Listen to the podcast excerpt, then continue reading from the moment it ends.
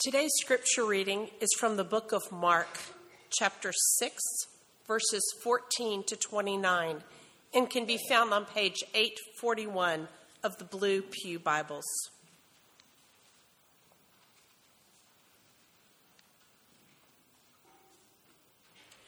Mark 6, verses 14 to 29. King Herod heard of it, for Jesus' name had become known. Some said, John the Baptist has been raised from the dead. That is why these miraculous powers are at work in him. But others said, He is Elijah. And others said, He is a prophet, like one of the prophets of old. But when Herod heard of it, he said, John, whom I beheaded, has been raised. For it was Herod who had sent and seized John and bound him in prison for the sake of Herodias, his brother Philip's wife, because he had married her. For John had been saying to Herod, It is not lawful for you to have your brother's wife. And Herodias had a grudge against him and wanted to put him to death.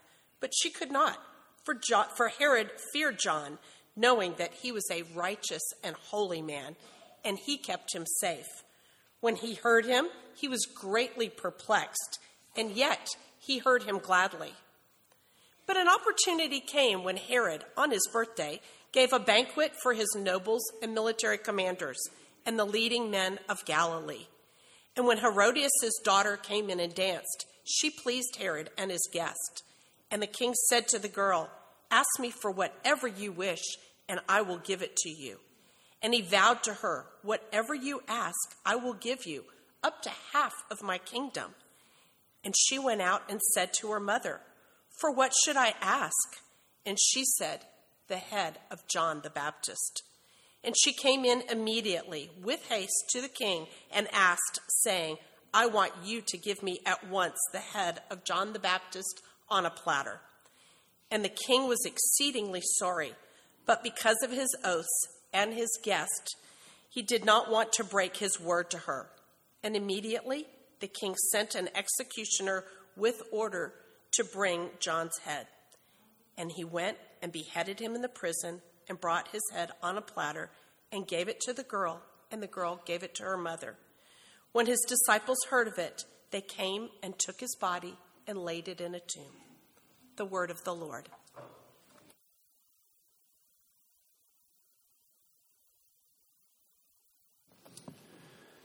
Well, let me pray for us. Heavenly Father, we uh, ask now that you give us your grace as we look at your word, as we listen to it. Um, we ask that you help us uh, and that you would give us the strength to trust you as we see in this passage that following you uh, leads to very difficult things. We pray this for your glory alone. Amen just a late edit. The title of this sermon is How We Serve the Kingdom. Um, so if you're making taking notes, that'll be more helpful than I think what was the old edit there. So how we serve the kingdom is what we're going to look at this morning. There's a ride at uh, Disney's Animal Kingdom called Everest, and I'm sorry if this is somewhat of a spoiler alert if you haven't been there and plan to, but. Uh, it's still worth going. But it's a roller coaster, and like many roller coasters, the expectation is that you will go up really, really, really high so that at some point you can come down really, really, really fast. Right? It's kind of how roller coasters work. But that's not how Everest works. It's a little different. Um, right at the point where you think you're going to crest the top of the mountain, you actually come around this this you know this peak and you stop. The track runs out, and you're not really sure where you're supposed to go at this point or what's going to happen because you've you've come down the only track that's possible. But of course, Disney has this all figured out.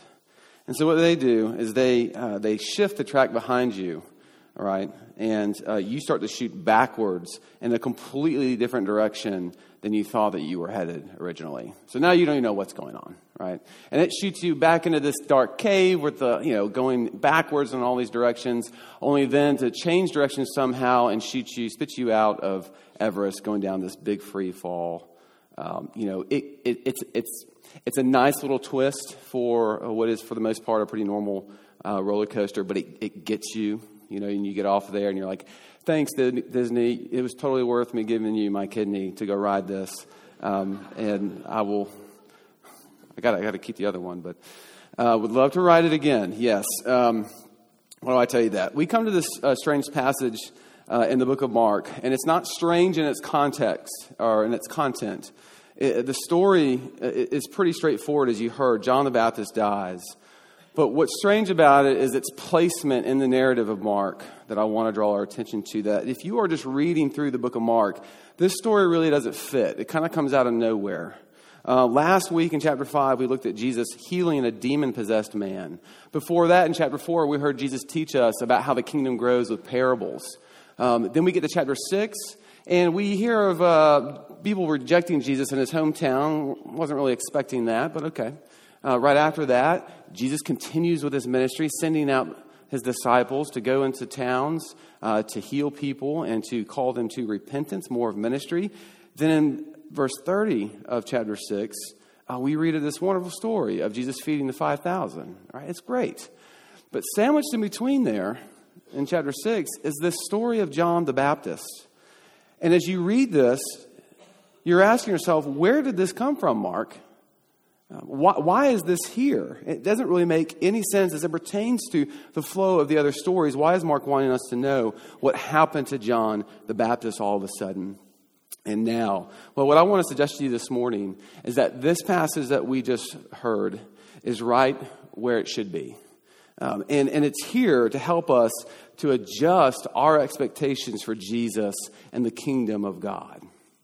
That is, we think we're going one way with Jesus, but what this text does is it stops us and it sends us in a completely different direction than we thought that we were headed as followers of Jesus. It is as if Mark is saying, You think that following Jesus up to this point will take you to this place or give you this thing. Oh, no, no, no, no, no. Following Jesus leads this way. And where is that? To death. So, Mark is, is, is by way of putting this here for us, adjusting our expectations and getting us to, to understand that if we wish to continue to follow this Jesus, here is the direction that we are going. And with these adjusted expectations, we then begin to learn something important and that is how we actually serve the kingdom as his followers. And what that looks like, what that often feels like, what we can expect as followers of Jesus, and how as Christians we find the strength even to continue because we know that we have Jesus forever, which allows us to lay down our lives today. That's what we're going to see. That's what we're going to see in this passage. So let's look at three things briefly the frustration in the passage, the meaning of the passage, and then the direction the, passage, the passage sends us, okay? So the frustration in the passage, the meaning in the passage, and the direction the passage sends us as followers of Jesus. So the frustration in the passage. What happened to John the Baptist? Okay? Um, here's what happened to John. He gets arrested for preaching God's word. He gets sent to prison. We don't hear from, from him for a while, it says as the narrative flows. And then John dies a very senseless, unjust death. This is what happens to John the Baptist.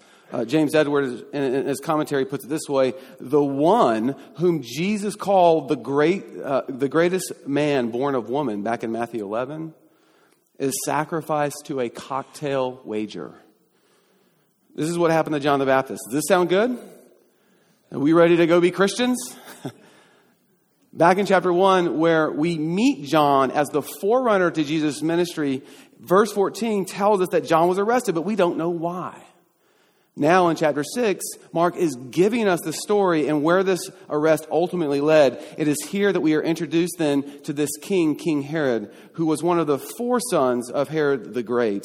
And a lot of what you would expect, just to kind of save you some of this, but what you would expect in a family when it comes to generational royalty and politics, politics and power, the Herodian dynasty does not disappoint. Right? Uh, there's multiple children from multiple spouses and cousins and uncles. It's a re- real Jerry Springer mess here. Um, but what we learn in verses 17 to 18 is that Herod has divorced his wife.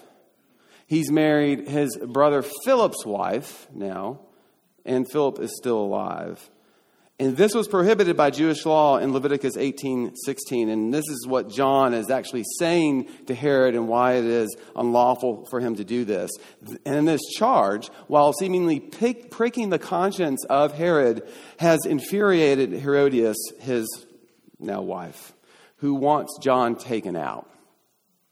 Herod showing favor to John and even, quote, fearing, fearing him, as the text says, and knowing that he was a righteous and holy man, keeps him safe in prison in verse 20. But in, until we get to verse 21, where we hear of this party.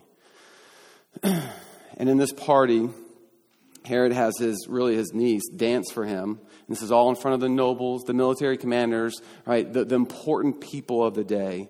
And he has his niece come and dance for him in a way that apparently is very pleasing to everybody. And under the influence of alcohol, no doubt, Herod makes this just ridiculous wager. You can have up to half of my kingdom.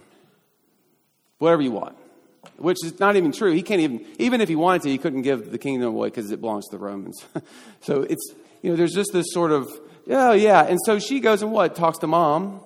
And now everything that mom's been waiting for, right? Because what stands between her and everything she wants in life is John the Baptist, so to speak.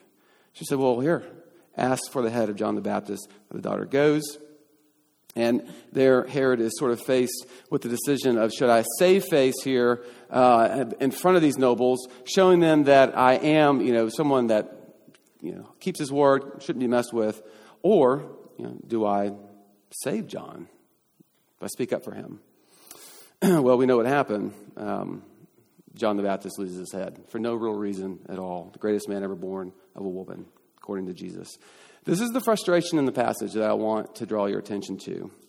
It's senseless as we read it, it seems like a waste. Um, and by the end, you really, you really feel the injustice here for John. That the only decency, though, in this account, as Edwards does point out, is that his followers come, his disciples come, and they give him a proper burial, and that's it. Uh, John's death is extremely uneventful as far as martyrs go. There's no charge into the battlefield for freedom or liberty. Right? There's no significance really given to his death at this point from the narrative. On top of that, you know, Jesus is actually there. Like he's he's on the ground somewhere. I mean, he's not with, with John, like he's live and well. Couldn't he do something? And, and you know, maybe even John's disciples to kind of come in and, and, and do something. No, nothing happens John submits himself to the fate of a seemingly pointless and unnecessary, unnecessary cocktail wager. And this should frustrate us. And I think that's Mark's point. There should be a sense of, this doesn't seem right. You know, at the least, why doesn't God do something? Uh, but what the Bible is doing is it is sending us what? Into another direction. A different way of thinking about our lives, a different way of serving a different way of living, a different way of thinking about what it might look like to follow Jesus.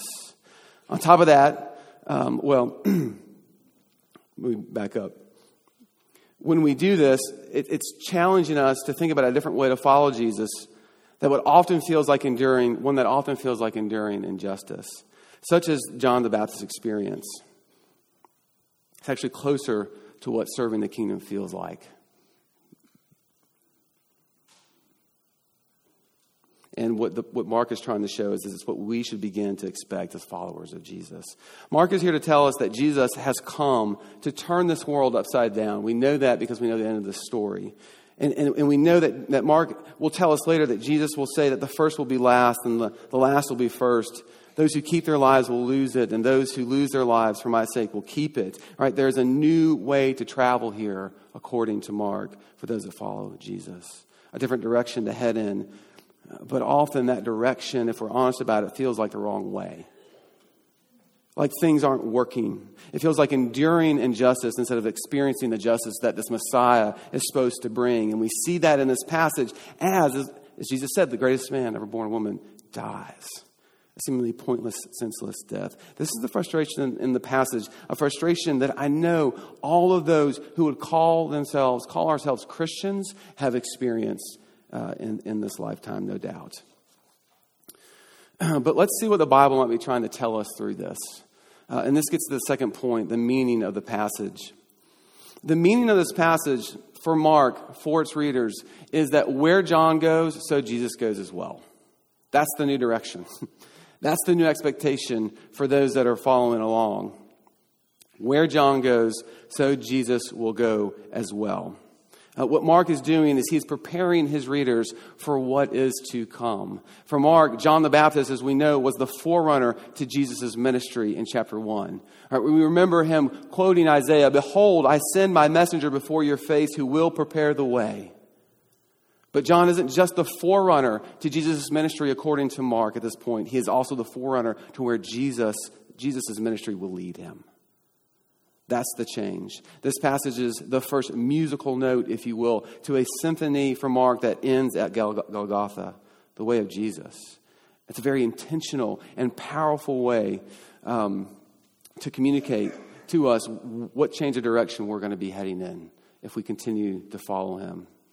Understanding what this kingdom is and what it, what it means to even serve this kingdom later on. Mark is setting the expectation for what will happen to Jesus, this Messiah. If we recall, a couple weeks ago, we looked at the expectations that, that many had for how the kingdom would grow, and that Jesus was speaking into those expectations for how that kingdom will grow. That that kingdom will, you know, for some, they expected it to come instantly when that Messiah showed up. For others, they expected the kingdom to come with power and might, you know, to, to take over the throne of Rome. But Jesus said, No, no, no, no. My, my kingdom starts out slow and it grows gradually, right? My kingdom it start, it begins small. It's actually unnoticeable, like a mustard seed. Well, with those expectations of how the kingdom might grow are also are coming with it also expectations for what that messiah or king will do for you and this is where mark is challenging that for us uh, but if John, because if John is the forerunner to Jesus, then following Jesus isn't going to give you what that mansion in the hills all of a sudden. If John is the forerunner uh, to Jesus, then following Jesus isn't going to give you worldly status or power that you might have expected. If John is the foreigner to Jesus, then following Jesus, according to Mark, is going to actually get you killed at worst, but offer very little in earthly comforts at best. Jesus has come to lay his life down, Mark is telling us. And if you're following Jesus for what he can give you, then this passage immediately becomes a warning for us. And this is why, also, for many, uh, it doesn't make sense. Right? Why is it here? We have all these expectations for what this Messiah is going to do. Why put a story in here about the one who came before Jesus dying? Where John goes, so Jesus will go too. Adjust your expectations accordingly for what you think this king has come to do, for what you think this king will give you in this lifetime. this is the meaning of the passage. What's astounding about what Mark is really doing here is he is changing the paradigm for what anyone thought the Messiah would do, which is die or lay his life down, lay down his authority for the sake of somebody else. But it's more than that. Jesus just won't, he won't just die, he will die in the most unjust of ways. In other words, as senseless and unjust as the death of John the Baptist seems to us, Jesus' death will be more so a perfectly innocent man who will die in the most humiliating of, way, humiliating of ways, naked on a cross between two thieves. Where John goes, Jesus will go as well. This is the meaning of the passage. Are we now, as followers of this, of this gospel, as readers in Mark, are we ready for the direction this kingdom is about to take us? And this gets to the third point the direction this passage sends us as followers of disciples of Jesus. If Jesus follows the way of John, then the direction this passage sends us in as we follow Jesus is going to be the way of John too. this is what it start, should start registering in us as we read this. in other words, giving our lives away, not keeping them. Not holding on to our lives out of fear, but laying our lives down in love will be how we actually learn to serve this kingdom. This is the direction the passage wants to send us as followers. Remember, unless a seed is buried and dies, a harvest cannot come which means that, that, that for much of our serving uh, in the kingdom, which is where this is where I want the majority of our time to be spent here, fleshing this out, because we've been talking about this for the past couple of weeks. Much of serving the kingdom, much of heading in the direction of Jesus and his cross will feel more like the enduring of injustice than the experience of justice in this lifetime. This is the new expectation. This is the new expectation for followers of Jesus for Mark. This is the new direction. I mean, all John the Baptist did was preach God's word. And someone with authority didn't like it. Even Jesus will die for no other reason than he was a threat to the authorities and the power structures of that day. How point how senseless. One of my favorite stories from the church from church history as we looked at the martyrs is the story of Polycarp. And I know we've talked about this story here, but it's worth revisiting again. Uh, Polycarp was a disciple of John, the Apostle John, in the late first century. He lived to be 86 years old, but toward the end of his life, the Romans were trying to force him to recant, to, to deny Christ, but Polycarp refused, so the Roman proconsul tied him to a stake and lit a fire underneath him and said, in essence, deny Christ or burn. Now, the history books continue as an eyewitness records that these were his final words. These are Polycarp's final words. For 86 years I have served Christ and he has done me no evil. How could I curse my king who saved me? And then instead of cursing his murderers, the historians write, he prayed these words out loud Lord, sovereign God, I thank you that you have deemed me worthy of this moment. For this I bless and glorify you. Amen. And with that, he died in flames. No, I'm not saying this will happen to you. I'm praying it, it won't. Uh, much, though, of our serving, the reason I recount that, much of our serving in the kingdom will feel more like enduring injustice than it will be experiencing justice here. Which also means that the primary way followers of Christ serve the kingdom is through suffering. In other words, you cannot keep your life and follow Jesus and his kingdom at the same time. Herod and his, and his wife, they want to keep their lives. They want the marriage, they want the power, and they want all that comes with that, but they flat out reject the Word of God.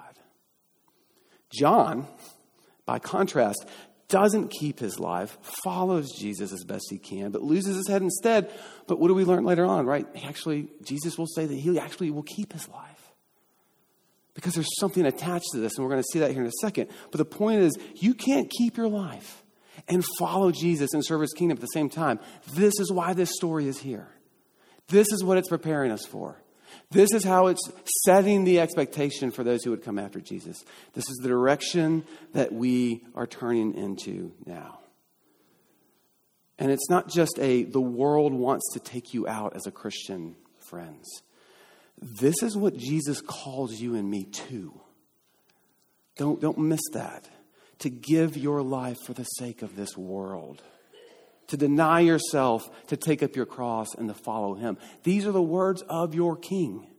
It's not just that the world hates you, some of that might be true but it is your king asking you to lay these things down for the sake of others, as we will see, which is ultimately why much of how we serve the kingdom today feels more like enduring injustice and experiencing the justice that the king provides.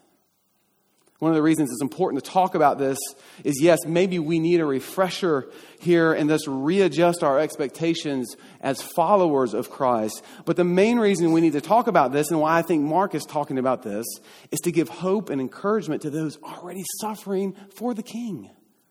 Think about those original, that original audience again. Those suffering under Nero, under Nero's persecution. It's to give hope to those who are already suffering and suffering in ways that seem unjust and seem senseless when all around you it seems like everybody else is getting what they want is getting their best life now right? Is, is you know is, is being able to keep their life. The text says be encouraged. Your suffering is not in vain your king knows your suffering and it pleases him. And not in a sadistic kind of way, friends, but in a way that says, You know me. You know more of me because of your suffering. Eugene Peterson calls this type of suffering the cave. And he says this about that. He says, The cave is a bad place, but it leads to a good place. It is the dictionary where David learned the meaning of the word refuge. It is in the cave, in darkness, in suffering, enduring what seems like injustice, even, that we learn about God because it's here that what? Our expectations of serving the kingdom are purified. It is here that we learn to love God who what? For, for who He is, not for what He can give us.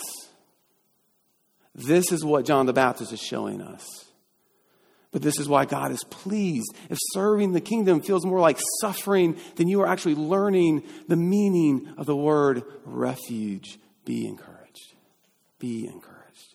The real danger, as we will see in the weeks to come, but certainly in this passage, of keeping our lives which can look like the comforts of this world, like power grabs in this world, or the dreams that we have for our families. The real danger in keeping those things is too easily they become our refuge. And guilty right here. They become our refuge and not Jesus. This is why we adjust our expectations.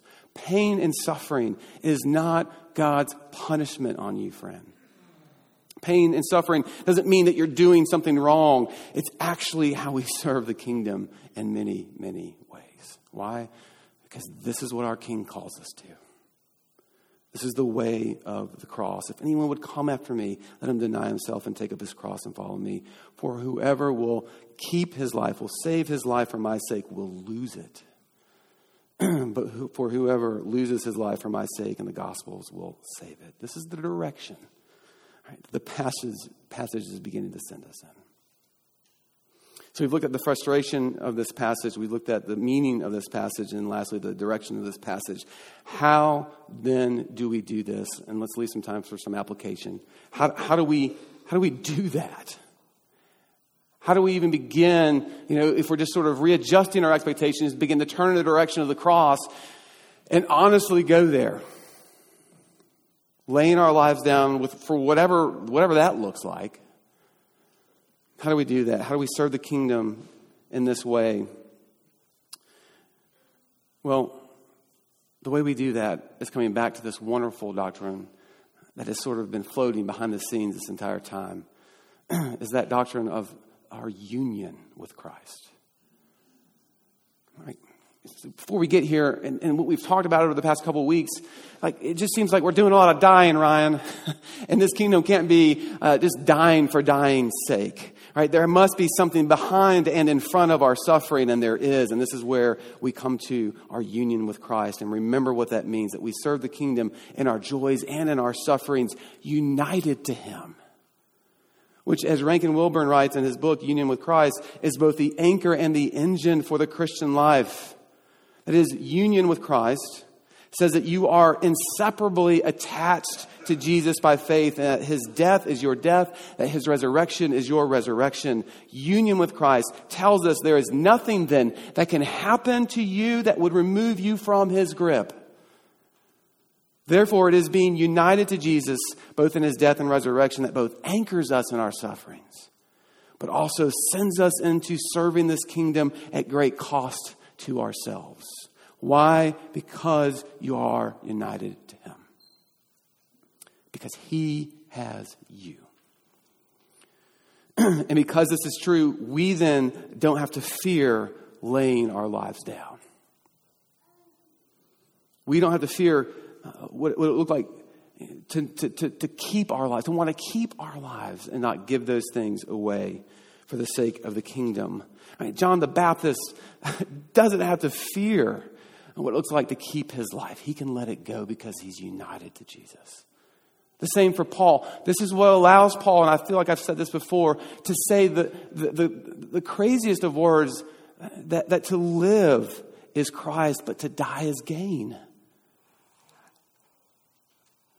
That only make you can only say that if you understand that you're united to Him. That whatever happens in this body here right, doesn't doesn't interrupt my being connected to Jesus. same thing for Polycarp. Same thing for all the martyrs. Same thing for us. Right. This, and, and, and let me say this: this doesn't mean that we aren't afraid. So let me just set that expectation as well. This doesn't mean that Polycarp wasn't afraid right? or that Paul wasn't afraid at times. I think it's normal to be afraid. It just means that we are beginning to see the love of Christ because of that union that we have with Him, right? Come in and conquer that fear and drive it out. that sends us into that direction. Okay, so let's get more practical with this with the time that we have left. What does this look like? This is the million dollar question in our life, right? Like, how am I supposed to communicate to you? How are you supposed to go start, you know, giving your life away? Dying to yourself for the sake of serving the kingdom. This is the challenge. And so here's where I want us to start. I want us to start small. Because I want us to be a place that, that, that is willing to look at where Jesus is headed and to adjust those expectations and to turn direction and follow him, whatever it might cost us. I want to be that type of pastor. So, where do we start? And we've got to start small. We can't say everything here. And where I want us to start is with our fears is with our fears. Let's look at the disciples and even the religious leaders of the day uh, back in this text, but also just as we've talked about in the weeks before, who wanted the kingdom to come in certain ways, whether that be instantly or whether that be with power so that they could have power. What's the fear then for them if this kingdom doesn't come this way? As Jesus speaks the parable of how the kingdom is going to grow and they're realizing, oh man, this is not happening the way that I wanted it to. What's the fear of that kingdom, for example, not coming instantly? Or maybe the fear is living in a world where Nero has the ability to take you out, to take your life. Okay. Okay, I get that. All right, I get that. I want to hold on to my life. I don't want to lay it down in that situation. So, what will serving the kingdom look like?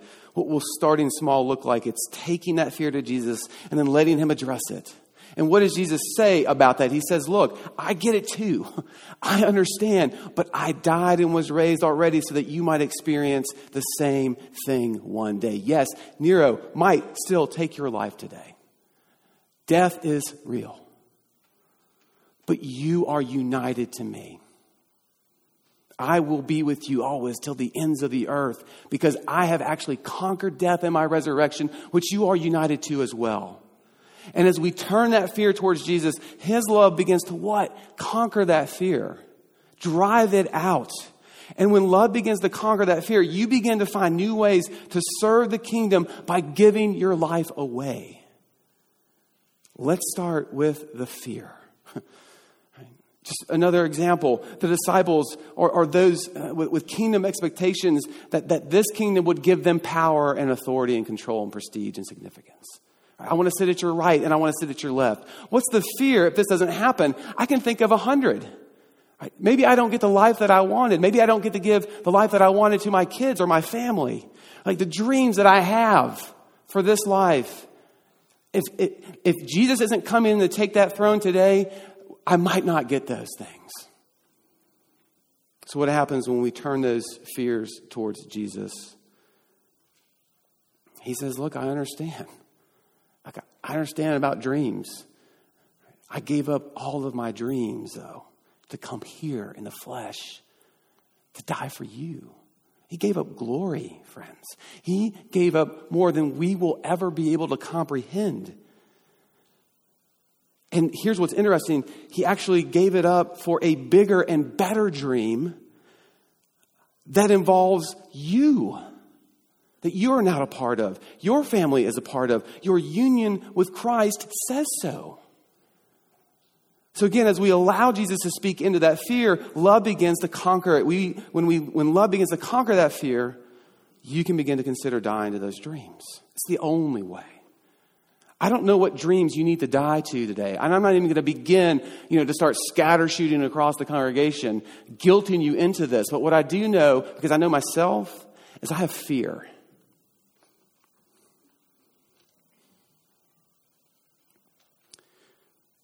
already going late. Here's my fear. Like, we're, we're, what I have got to hand, hand, over to Jesus, and I know this about myself, is, is I hide behind my kids.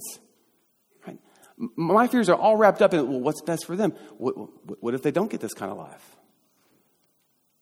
You know, what, if, what, if, what if we go in this direction and it's not good for them?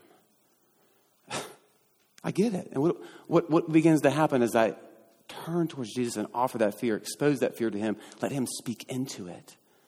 Like, could it be that He might actually love my children more than me? This is what happens. Look, the only alternative, and listen to this The only alternative is to go the way of Herod and Herodias. Would they look to the love of Christ to remove their fear? No. Right? They, they, they held on to their fears and tried to secure significance and wealth and pleasure and power in the world's ways. But even as history tells you, uh, uh, you know, if, you, if you read on, the affair that he had would actually come back to haunt them relationally, starting a war that would send him and her exiled to Spain, where he would die an un, at an unknown date. Like he, he was forgotten, essentially. And so, it, if you're looking at this, was it worth it? How sad to give up eternity for this world only to lose it all in the end. I'm reminded of Shakespeare's uh, Richard III here. When Richard is on the battlefield, surrounded by the enemy, hopeless, crying out one of the greatest lines of all time A horse, a horse, my kingdom for a horse, right before he dies. How sad to have it all in this world only to be willing to part ways with it when it's too late. The direction we must change is where we will look for our significance, for our status, for our love, for, the, for power. And, and it's not in our jobs, it's not in our bank accounts, it's not in our kids, but it's at the cross. It's at a cross where Jesus died to make you his own. Again, there is no security outside of what Jesus provides you. And that is not a curse, although it might feel it at times. that is a blessing, that is real refuge. And it is a type of refuge that allows you to give yourselves away in a way that the world will never understand. You have everything in Christ. So, what about you this morning? How is following Jesus and serving his kingdom calling you and your family in a new direction? What would it look like to die to ourselves in small ways for the kingdom at Fort Worth Press? How would starting with our fears lead us in the direction of the cross, where we might actually find life by giving ours away? And I, I don't ask that to guilt you this morning. I really don't. This is not about guilting you. This is, I, I say this to encourage you. Whether in your suffering already or in how God might be calling you to serve his kingdom today, that because you are his, because you are united to him, forever that the fear of laying down our lives in any capacity, in any circumstance, no matter how big or small, for the sake of the king, that that fear would begin to slowly and slowly disappear because of his love for you. May we be a place where we learn to say in new and in fresh ways every morning that if I get Jesus forever, what am I really holding on to with my life today? This is how we will serve the kingdom. Let me pray for us.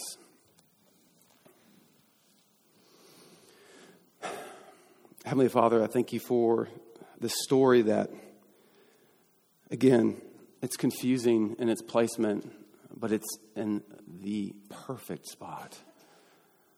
That as we begin to continue along with Mark and his gospel, the passion narrative of Jesus as he goes to the cross, that you are calling us to set our expectations, to know who it is that we are following, that you are changing a direction here for, for what anyone would have thought of for the Messiah.